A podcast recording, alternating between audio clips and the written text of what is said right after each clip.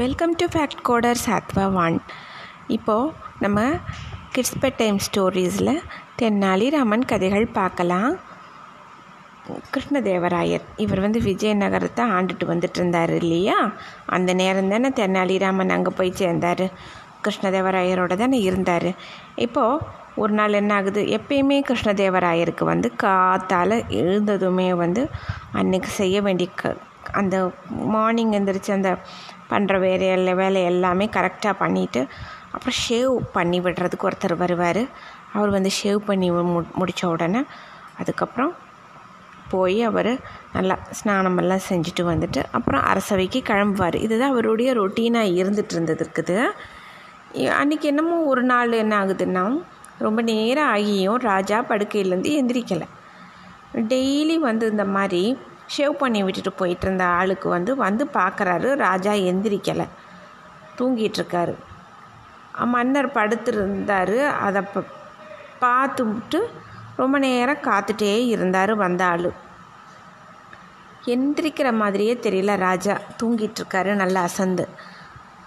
என்ன செய்கிறதுன்னு தெரியலையே. சரி, நேராக ராணிகிட்ட போய் இன்னைக்கு போயிட்டு நாளைக்கு வர்றேன் மகாராணி அப்படின்னு சொல்லிட்டு போகலான்னு சொல்லிட்டு போய் போகிறப்போ, ஆனால் ராணி என்ன சொல்கிறாங்க, மன்னர் வந்து அசதியினால தான் தூங்குறாரு, எழுந்திருக்க ரொம்ப நேரம் ஆகும், அதனால நீ ஒன்று செய்யி, அவர் படுத்துட்டுருக்கிற மாதிரியே அப்போவே படுத்துட்ருக்கும்போதே நீ பண்ணி விட்டுரு, நீயே நீ பண்ணி விட்டுட்டின்னா அப்போ அவர் எந்திரிக்கிறப்ப அவர் பாட்டுக்கு எந்திரிச்சு கிளம்பிக்குவார் அப்படின்னு ராணி அப்படி ஒரு ஐடியாவை சொல்லிடுறாங்க. அது மாதிரியே அந்த நாவிதனும் ராஜாவுக்கு முகச்சவரம் எல்லாம் செஞ்சுட்டு போயே போயிடுறான். அவர் பண்ணி விட்டுட்டு போயிடுறாரு. அப் ராஜா தூக்கம் எந்திரிச்சு களைஞ்சி எந்திரிச்சு பார்க்குறாரு. பொதுவாகவே காத்தால் யாரும் எழுந்திரிச்சாலும் பொதுவான ஒரு பழக்கம் வந்து கண்கள் உடனே எந்திரிச்சோடனே எந்திரிச்சு டக்குன்னு எல்லாம் கண்ணை திறந்து பார்க்க மாட்டாங்க. பொதுவாக கண்ணை மூடிட்டு ஒரு ஏழு தடவை பொதுவாக ஹரி ஹரி ஹரின்னு சொல்லுவாங்க. அது ஒரு பழக்கம் ஒன்று உண்டு. சில பேர் அவங்கவுங்களுக்கு பிடித்தமான இஷ்ட தெய்வம் குல தெய்வம் அந்த மாதிரி சொல்லுவாங்க. பேசிக்காக ஹரி ஹரி ஹரின்னு ஏழு தடவை சொல்லுனா பாவங்கள் அன்றைக்கி மொதல் நாள் செஞ்ச பாவம் அந்த இதெல்லாமே போகும்னு ஒரு அபிப்பிராயம் உண்டு. அப்புறம் ரெண்டு கைகளையும் சேர்த்து வச்சு அப்படியே உள்ளங்கை ரெண்டையும் ஒன்றா பக்கத்தில் பக்கத்தில் அப்படி சேர்த்து ரெண்டு கையும் சேர்த்து வச்சு உள்ளங்கையை ஃபஸ்ட்டு பார்த்துட்டு தான் அப்புறம் மற்ற மங்களமான பொருட்கள் எல்லாத்தையும் பார்ப்பாங்க. கண்ணாடி பார்க்குறது, வீணை பார்க்குறது, இப்படியெல்லாம் பழக்கங்கள் உண்டு. ராஜா என்ன செய்கிறாரு, எந்திரிச்சிட்டு இதே மாதிரி எல்லாம் பண்ணிட்டு இப்படி பார்த்தா முகசவரை செஞ்சுருக்கிறத பார்த்துட்டு ஆச்சரியப்பட்டு போயிடுறாரு அவர். உடனே என்ன ராணிகிட்ட விஷயம் தெரிஞ்சுக்கிறது அவருக்கு. உடனே இந்த மாதிரி ஷேவ் பண்ணி விட்டு ஆளை கூப்பிட்டு விட்டு, நான் தூங்கிட்டுருக்கிறப்போ எந்த தொந்தரவும் இல்லாமல் நீ ரொம்ப நேர்த்தியாக நீ செஞ்சுருக்கிறியே, உன்னை நான் பாராட்டுறேன், உனக்கு நான் பரிசு தர்றேன், நீ என்ன கேட்குறியோ அதை நான் தந்துடுறேன் அப்படின்னோன்னு இதை கேட்ட உடனே அந்த ஷேவ் பண்ணி விட்ட அந்த ஆளு கேட்குறேன், நான் கோயிலில் பூசாரி ஆகணும் அப்படின்னு, பூஜை செய்கிறது பூஜை செய்யணும், நான் கோயிலுக்கு உள்ளே போய் பூசாரி ஆகணும்னு ஷாக் ஆகிடுறாரு ராஜா. இருந்தாலும் நம்ம வாக்கு கொடுத்துட்டோமே, இது என்ன பண்ணுறது, சரி போ அப்படின்னு சொல்லிட்டு அரண்மனையில் இருக்கிற எல்லா பிரதானிகளையும் மற்ற அதே மாதிரி எல்லா கோயில் அந்த பட்டர்கள் எல்லாரையும் கூப்பிட்டு ஆலோசனை செய்கிறாரு. இந்த ஆளை வந்து பட்டனாக்கணும் கோயிலில் அப்படின்னு சொன்னால் அது செய்ய முடியாதே அப்படின்னு எல்லாரும் சொல்கிறாங்க.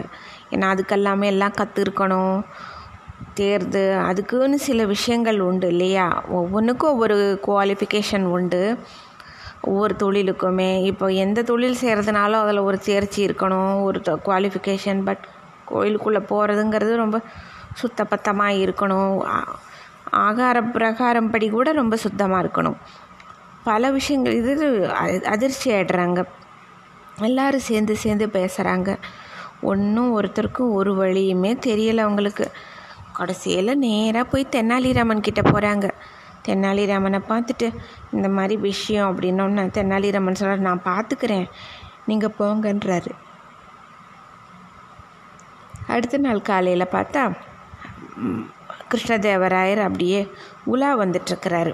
அந்த நேரம் பார்த்து ஒரு கருப்பு நாயை அரமனைக்கு உள்ளே வேகமாக உள்ளே கூட்டிகிட்டு வந்து அந்த குளத்தில் கிருஷ் இது கிருஷ்ணதேவராயர் பார்க்கும்போது நேராக அந்த நாயை தெனாலிராமன் குளத்துக்குள்ளே முக்கிறதும் உடம்புல வர வர வரன்னு வச்சு தேய்க்கிறதும் ஒரு கையில் வந்து ஒரு ப்ரஷ் மாதிரி வச்சுட்டு தேய்க்கிற மஞ்சின்னு சொல்கிறது.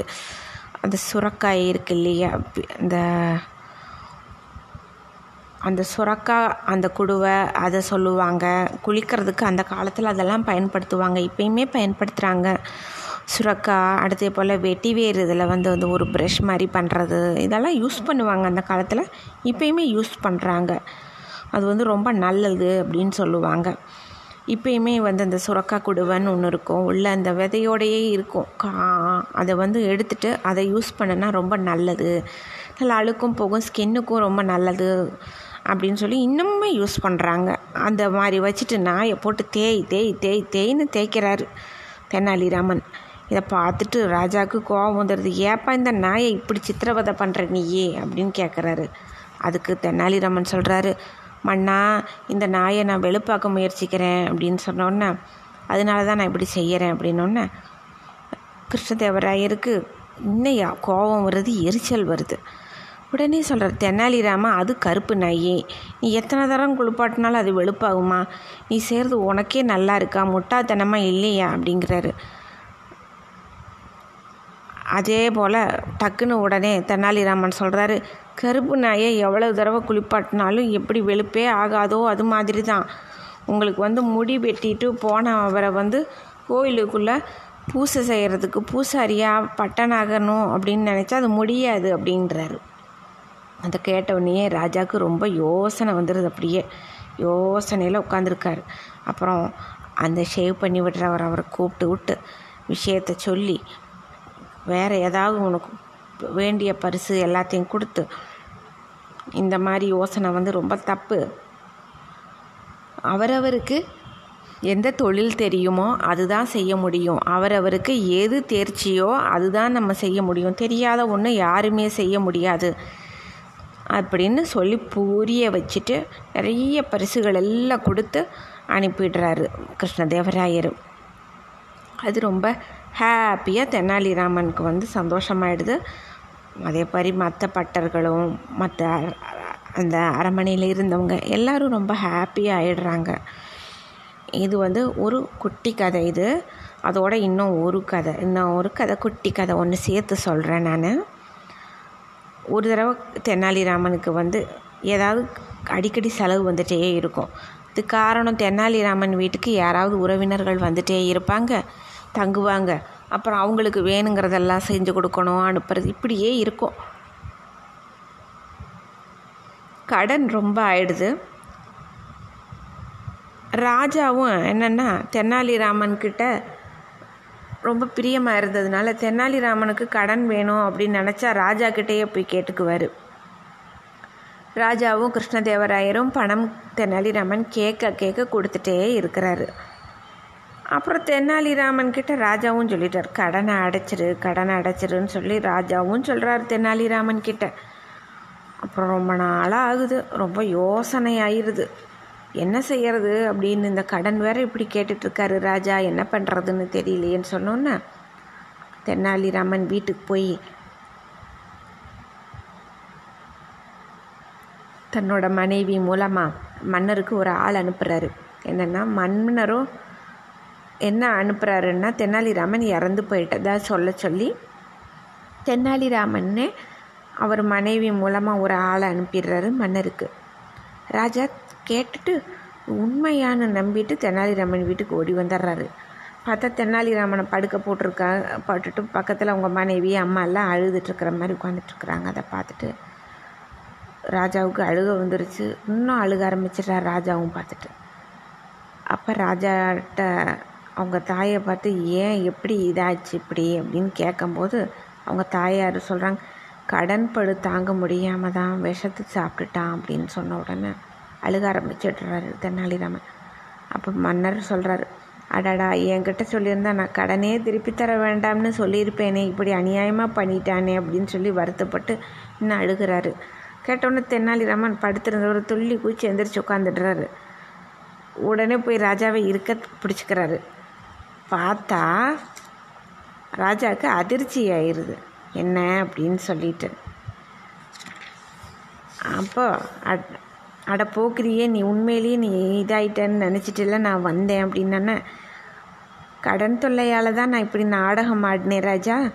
நீங்கள் சொன்ன மாதிரி கொஞ்ச நேரத்துக்கு முன்னாடி நீங்கள் சொன்னீங்க இல்லையா, உங்ககிட்ட கேட்டிருந்தா நீங்கள் கடனை எல்லாத்தையுமே கொடுக்க வேணான்னு சொல்லியிருப்பேனே அப்படின்னு சொன்னீங்க இல்லையா, அதனால எனக்கு உயிர் வந்துடுச்சு இப்போ அப்படின்னோடனே நாடகத்தை பார்த்துட்டு ராஜாவுக்கு சிரிப்பு வந்துடுது. சந்தோஷமாயும் ஆயிடுறாரு. ரொம்ப மனசார பா பாராட்டிட்டு கடனையும் ரத்து செஞ்சுட்டு கொஞ்சம் வேணுங்கிற பொண்ணுதவி பொருளுதவி எல்லாத்தையுமே அவர் பண்ணிடுறாரு. ரொம்ப சந்தோஷமாக அப்புறம் தெனாலிராமன் இருக்கார். இது ஒரு குட்டி கதை தான். ரெண்டு கதை நம்ம குட்டி குட்டி கா கதையை நம்ம பார்த்தோம். நம்ம அதே போல் இன்னும் ஒரு ஒரு குட்டி கதையை நம்ம பார்த்துருவோம். அது ஒன்று, ஒரு தடவை அந்த ஊரில் விஜயநகரத்தில் ஒரு செட்டியார் க கடை வச்சு செட்டியார் வந்து இந்த பலசரக்கு வியாபாரங்கள்லாம் பண்ணுறவங்க கடை வச்சுருக்குறாங்க. அதில் ஒருத்தர் சக்கரை வந்து கொஞ்சம் ஈரமாக இருந்திருக்குது. அவர் என்ன பண்ணுறாரு, வெய் வெயிலில் வந்து ஒரு நல்ல ஒரு இதை போட்டு அந்த சர்க்கரையை காய வச்சுருக்காரு. வெள்ளை வெள்ளையேர்னு தானே சர்க்கரை இருக்கும். தெனாலிராமன் அந்த வழியாக போனவர் செட்டியார்கிட்ட இது என்னன்னு கேட்டோடனே அவன் கடைக்காரருக்கு பயமாயிடுது. சர்க்கரைன்னு சொல்லிவிட்டா எங்கே தான் தசந்த நேரம் சர்க்கரை எல்லாத்தையும் தெனாலிராமன் தூக்கிட்டு போயிடுவாரோன்னு நினச்சிட்டு இது வெள்ளை மணல் தான் அப்படின்னோடனே தெனாலிராமனை ஏமாற்றிட்டே தான் ரொம்ப சந்தோஷப்பட்டுக்கிறார் அவர். இது சர்க்கரைன்னு தெரிஞ்சுட்டு நேராக போய் தெனாலிராமன் தன் மகன்கிட்ட போய் கூட்டிகிட்டு வந்துடுறார். ரெண்டு பேரும் வேக வேகமாக மண்ணை அள்ளி அள்ளி அள்ளி வாயில் போட்டுட்ருக்குறாங்க. இதை பார்த்துட்டு செட்டியார் கேட்குறாரு, ஏப்பா நீ இப்படி ரெண்டு பேரும் இப்படி செய்கிறீங்க அப்படின்னு சொல்கிறதுக்கு அதுக்கு தெனாலிராமன் சொல்கிறாரு. வேக வேகமாக வாயை சர்க்கரையை வாயை அள்ளி போடுறாரு. மகனும் ஒரு பக்கம் வாயில் அள்ளி போட்டுட்ருக்காங்க. தெனாலிராமன் வீட்டில் எருமை மாடு போயிடுச்சு, அதனால தான் நாங்கள் வாயில்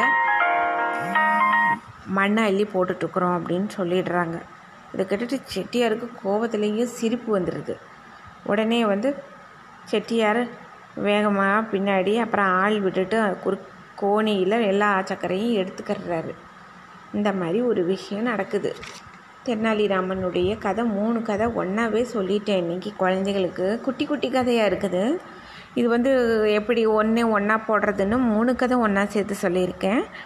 குழந்தைகளுக்கு இது பிடிச்சிருக்குன்னு நினைக்கிறேன். இனி நெக்ஸ்ட்டு நான் வந்து மரியாதை ராமன் கதைகள்னு இருக்குது, அது ஏதாவது ஒன்று போடலான்னு நினைக்கிறேன். நான் நெக்ஸ்ட்டு போடுறேன். குழந்தைங்க ரொம்ப என்ஜாய் பண்ணி பார்த்துருப்பீங்கன்னு நினைக்கிறேன். Thank you so much.